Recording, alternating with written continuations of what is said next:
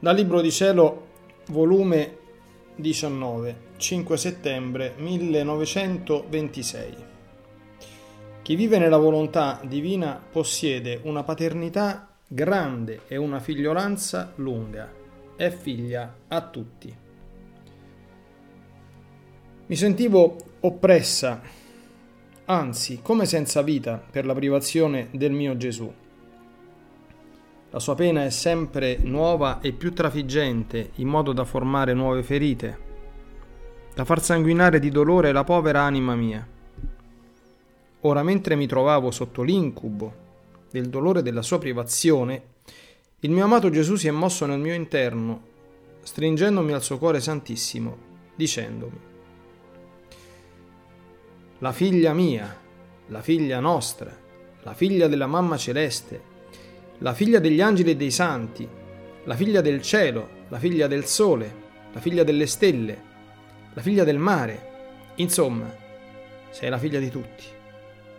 Tutti ti sono padre e a tutti sei figlia.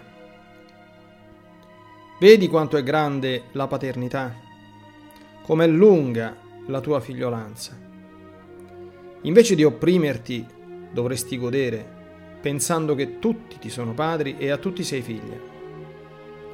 Solo chi vive nella mia volontà può avere il diritto di sì grande paternità e di sì lunga figliolanza, di essere amata da tutti con amore paterno, perché tutti riconoscono in lei la figlia loro.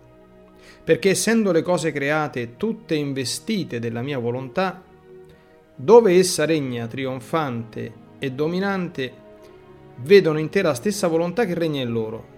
Perciò tutti ti tengono come figlia delle loro viscere. Ci sono tanti vincoli tra te e loro, da oltrepassare in modo infinito i vincoli naturali che ci sono tra padre e figlio. Sai tu chi non ti è padre? Quelli solo che non fanno regnare la mia volontà in loro. Non hanno nessun diritto su di te né tu hai nessun dovere verso di loro. È come roba che a te non appartiene. Ma tu sai che significa possedere sì grande paternità e sì lunga figliolanza? Significa essere vincolata con vincoli di giustizia a tutte le ricchezze, gloria, onore, privilegi che possiede sì grande paternità. Sicché come figlia mia il tuo Gesù ti fa dono di tutti i beni della redenzione, come figlia nostra, resti dotata di tutti i beni della Trinità Sacrosanta. Come figlia della sovrana regina, lei ti dona i suoi dolori, le sue opere, il suo amore e tutti i suoi meriti materni. Come figlia degli angeli e dei santi, fanno a gara fra loro a cederti tutti i beni loro. Come figlia del cielo, delle stelle, del sole, del mare e di tutte le cose create, si sentono onorati perché finalmente hanno la figlia loro per poter dare la loro eredità. E la mia stessa volontà regnante in esse, con la sua luce interminabile, ti forma la scrittura di tutta la creazione. E tutti sentono la felicità, la gioia di poter dare la loro eredità, perché col poter dare non si sentono più sterili, ma fecondi.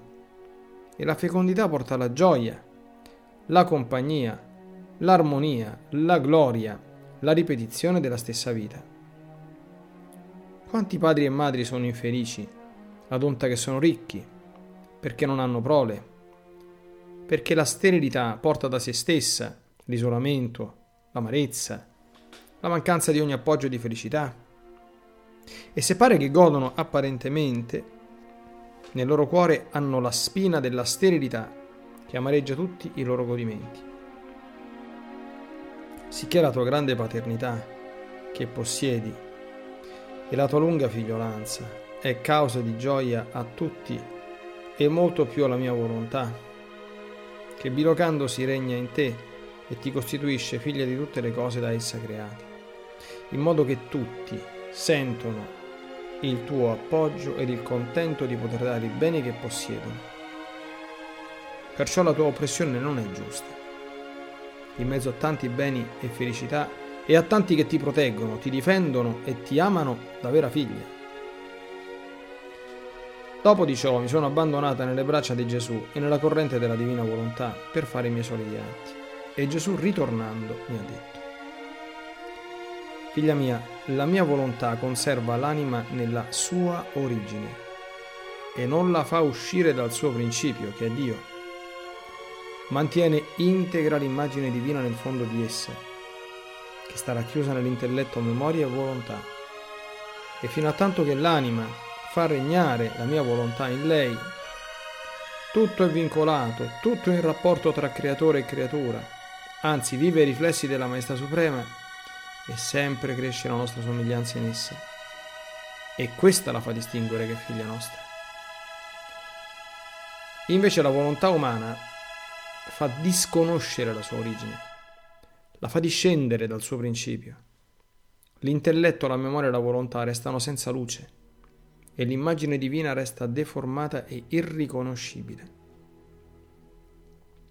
La volontà umana spezza tutti i vincoli e i rapporti divini e perciò la volontà umana fa vivere l'anima ai riflessi di tutte le passioni in modo che diventa brutta e figlia del nemico infernale, il quale cerca di scolpirle la sua brutta immagine. Quanti mali non fa il proprio volere, devasta ogni bene e produce tutti i mali.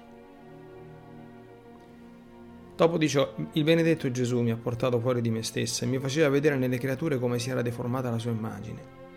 Faceva orrore a vederla, come era irriconoscibile e brutta. La santità dello sguardo di Gesù rifuggiva di guardarle, ma la compassione del suo cuore santissimo lo spingeva ad avere pietà delle opere delle sue mani, deformate e così brutte per colpa propria. Ma mentre Gesù era addolorato al sommo nel vedere così trasformata la sua immagine, siamo giunti ad un punto dove erano tante le offese che gli facevano che non potendone più ha cambiato aspetto di bontà e prendeva aspetto di giustizia e minacciava castighi, terremoti, acqua e fuoco venivano messi contro i popoli per distruggere uomini e città. Io l'ho pregato che risparmiasse i popoli e Gesù, riconducendomi nel letto, mi ha fatto parte delle sue pene.